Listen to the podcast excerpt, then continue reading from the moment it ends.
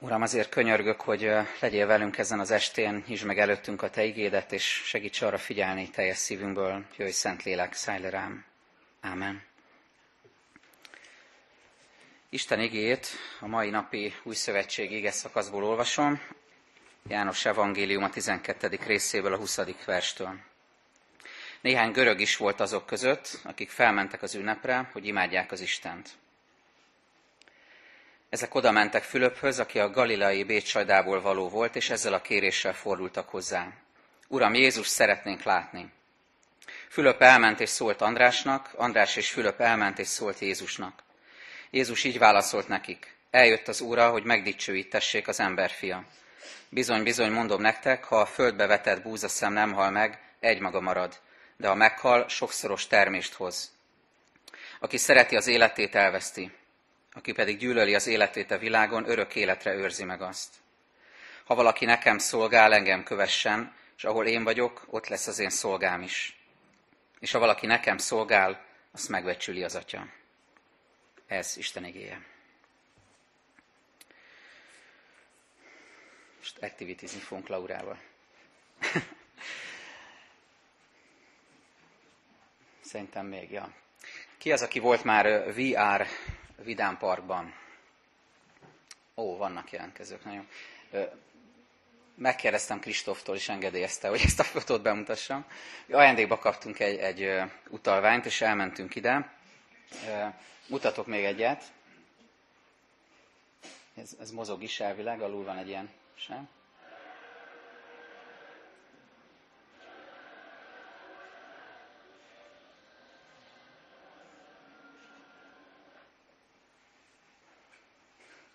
De hogy mi van belül, ugye? Hát az az érdekes, hogy ő, ő egy hullámvasúton, vagy egy, nem tudom, paritja a gépen, vagy valami látványelemen vett részt belül. Hát kívülről ez látszott, és a valóságban pedig egy terészkörúti bérháznak a második emeletén voltunk. Tehát, hogy semmiképpen nem egy vidám parkban.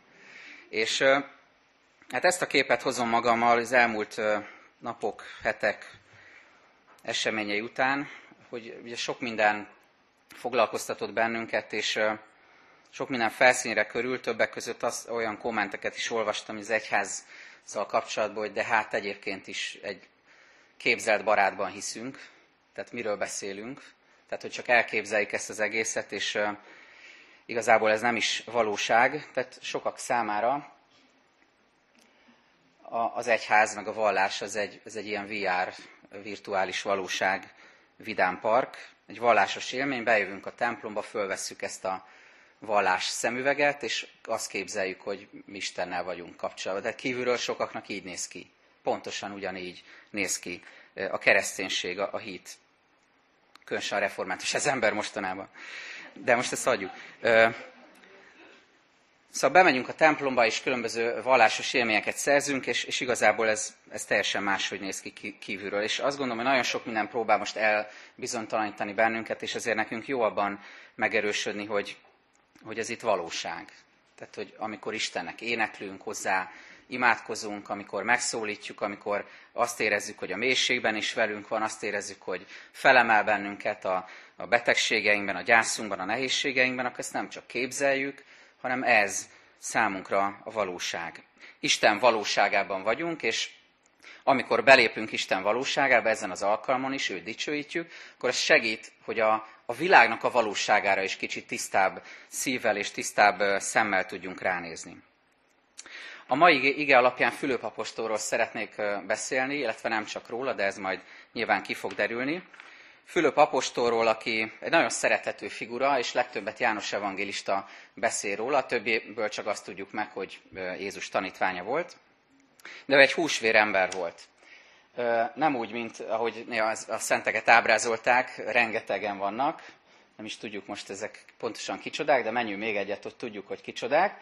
Ezen a képen is egy glóriás szent csapatot látunk az utolsó vacsorán, és ha még egyet megyünk, akkor nem mindenki így képzelte el, tehát van, aki glória nélkül festette le, például Da Vinci.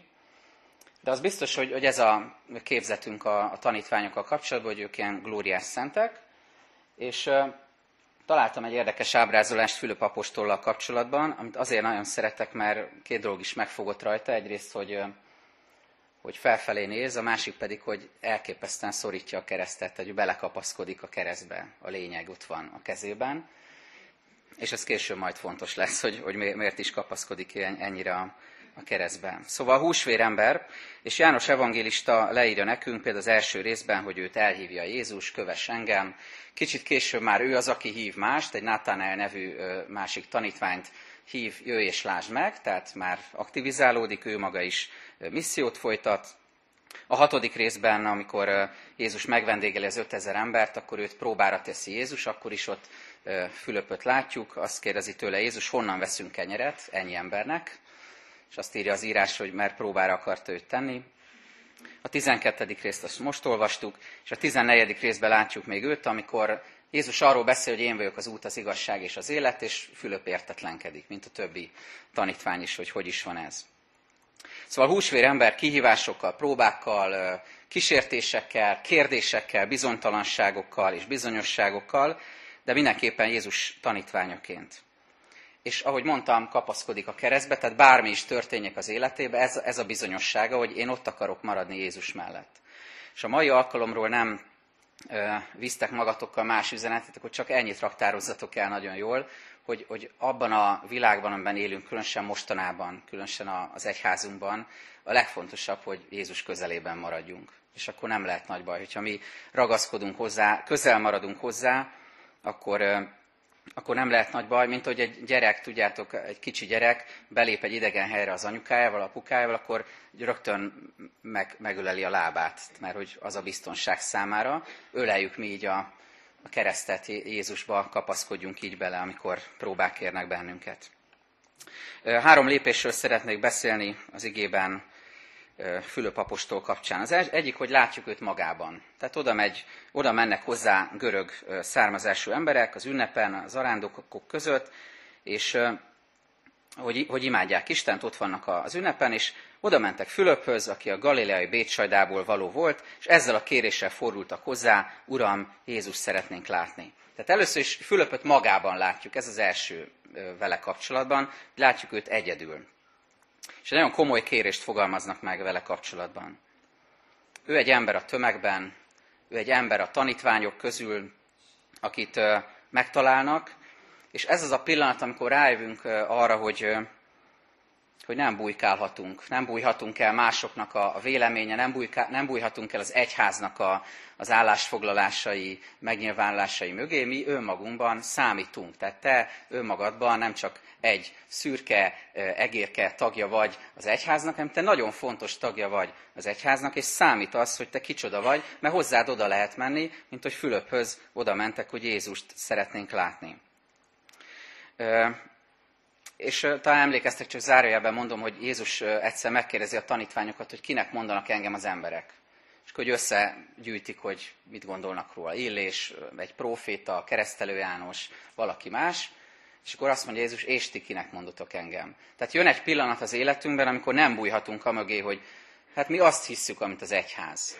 A régi konfirmandus könyvben volt egy ilyen kis sztori, a, a hittel, a, a személyes hittel kapcsolatban, hogy a szénégető hit mit jelent, volt egy ilyen kérdés, nem tudom, a régi konfirmandusok emlékeznek erre. Régen az Appenninekben, az olasz hegyekben oda mentek a szénégetőhöz, és megkérdezték tőle, hogy, hogy mit hiszel, és azt mondta, hogy amit az egyház. És mit hisz az egyház? Hát azt nem tudom. Tehát ez az a, ez az a hit, ami, ami még így el lehet bújni, hogy hát én azt hiszem, amit mindenki más. De ha megkérdeznek téged, hogy te Fülöp, te XY, te mit hiszel, akkor mit mondasz? Kicsoda neked Jézus? Rajtad keresztül oda lehet, oda lehet-e menni Jézushoz?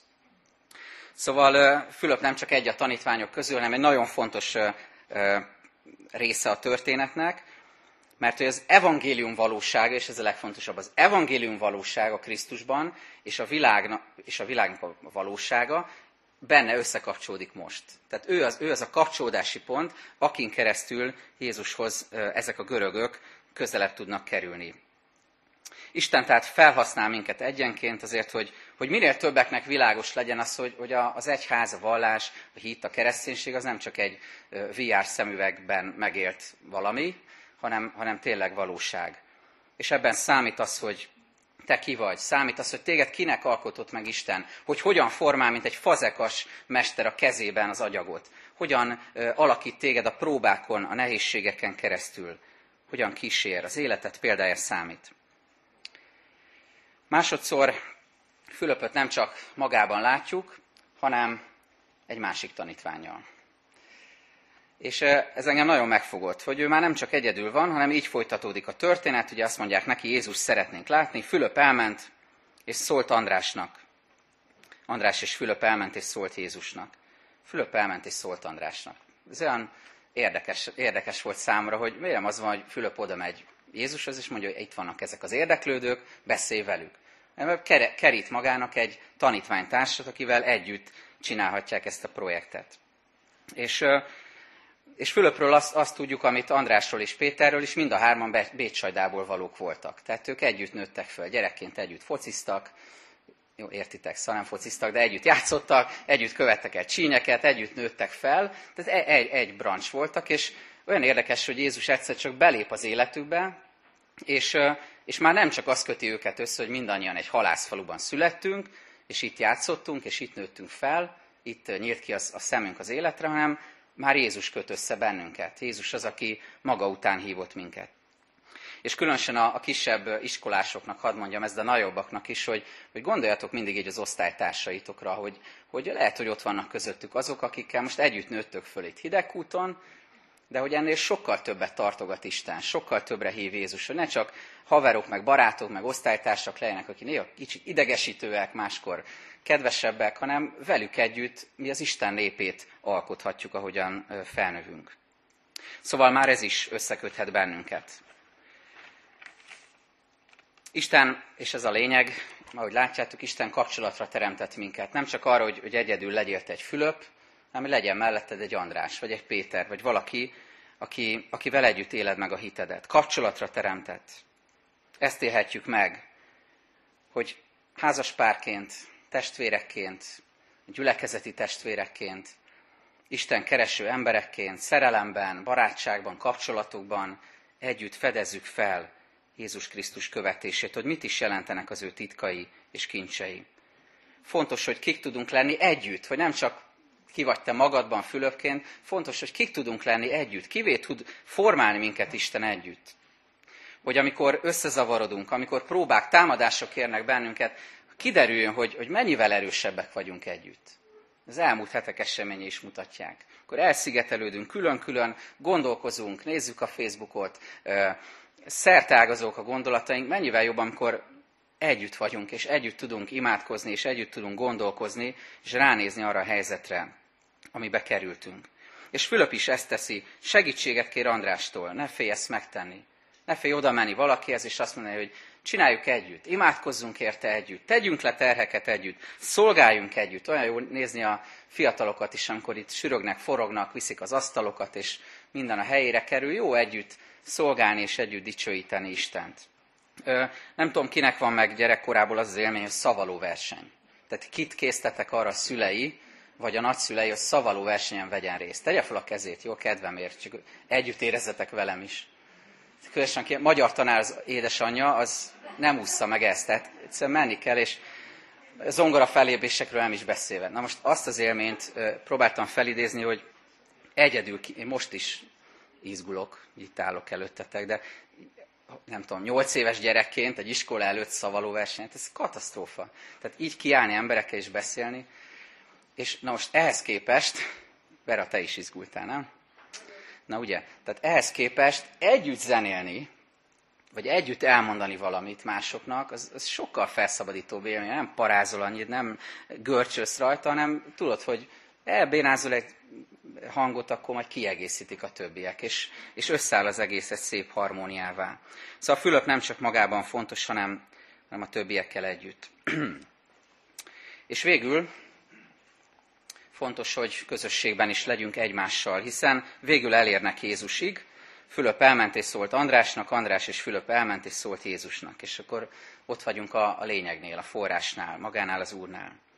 A legfontosabb azon túl, hogy kik vagyunk magunkban, és kik vagyunk együtt egy kapcsolatban, az, hogy kik vagyunk együtt közösségben Jézus Krisztussal. amikor konfirmandusokkal beszélgettünk az egyházról, olyan jókat mondtatok, hogy, hogy miért jó az, hogy, hogy nem csak magunkban vagyunk otthon, és ott gyakoroljuk a hitünket, emlékeztek, hanem, hanem hogy például valaki azt mondta, hogy mert tudjuk egymást motiválni. Tehát ha valamelyikünk elfárad a hitben kicsit, akkor kicsit tudjuk egymást motiválni. Gyere, és ne hagyd abba, és imádkozz te is velünk, keresd Istent. De ahhoz, hogy kiderüljön, hogy kik vagyunk Jézussal együtt, kik vagyunk magunkban is együtt, és Jézussal, ahhoz azt a legfőbb kérdést kell föltenni, hogy kicsoda Jézus.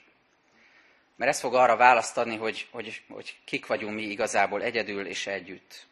Ki az a Jézus, akit, akit látni szeretnének ezek az érdeklődők, akikhez kérik a belépési kódot, hogy mi Jézus szeretnénk látni. Kicsoda ez a Jézus? Egy tanító? Egy vezér? Vagy motivációs speaker? Ismeritek? Nem voltatok még az előadáson? Nem. Szóval menjünk tovább. Vagy szuperhős. Kicsoda Jézus? Nagyon furcsa választ ad. Azt mondja, bizony, bizony, mondom nektek, ha földbe vetett búzaszem nem hal meg, egy maga marad. De ha meghal, sokszoros termést hoz. Jézus tulajdonképpen azt mondja, hogy én egy búzaszem vagyok. Nem vagyok szuperhős, nem vagyok vezér, nem vagyok csodarabbi, hanem én egy egyszerű búzaszem vagyok. Miért így mutatja be magát Jézus? És egy picit így a végén hadd kapcsolódjak a bőjthöz. Azért, mert ha nincsen önmegtagadás, erről beszél Jézus, akkor ez a búzaszem egymaga marad. Ha nincs az életemben alázat, önmegtagadás, bűnbánatgyakorlás, elcsendesedés, visszavonulás, kicsit háttérbehúzódás, szolgáló lelkület, áldozatkészség, akkor nem lesz gyümölcstermés. Akkor nem lesz az életemnek semmilyen pozitív kimenetele. És Jézus példája, Jézus példája a kereszt, és ő erről beszél, amikor a búzaszemet említi. A földbe esik, látszólag eltűnik a szemünk elől, el, elporlat szinte, vagy elrothad a földben, és Jézus ugye meghal a kereszten, és bezárják a föld gyomrába három napra, és a harmadik napon feltámad legyőzve a halált. Az ő élete és az ő halála magvetés. Hadd térek vissza végül oda, hogy úgy kezdik a görögök, oda mennek Fülöphöz, hogy Jézus szeretnénk látni. Azt mondja Jézus a hegyi beszédben, boldogok a tiszta szívűek, mert ők meglátják Istent. Ámen. Urunk, azért fohászkodunk, hogy mégisd el bennünk ennek az igének az üzenetét. Hívd elő a szívünkből azokat a gondolatokat, érzéseket, amiket szeretnél látni, amikkel szeretnél dolgozni bennünk. És kérünk, hogy tegyél bennünket olyan fülöpökké, akik felfedezik, hogy nem csak magunkban léteznek, nem kapcsolatokban, közösségekben. Segíts másokat hozzád közelíteni, Úrunk, és, és enged, hogy most is közel legyünk hozzád. Amen.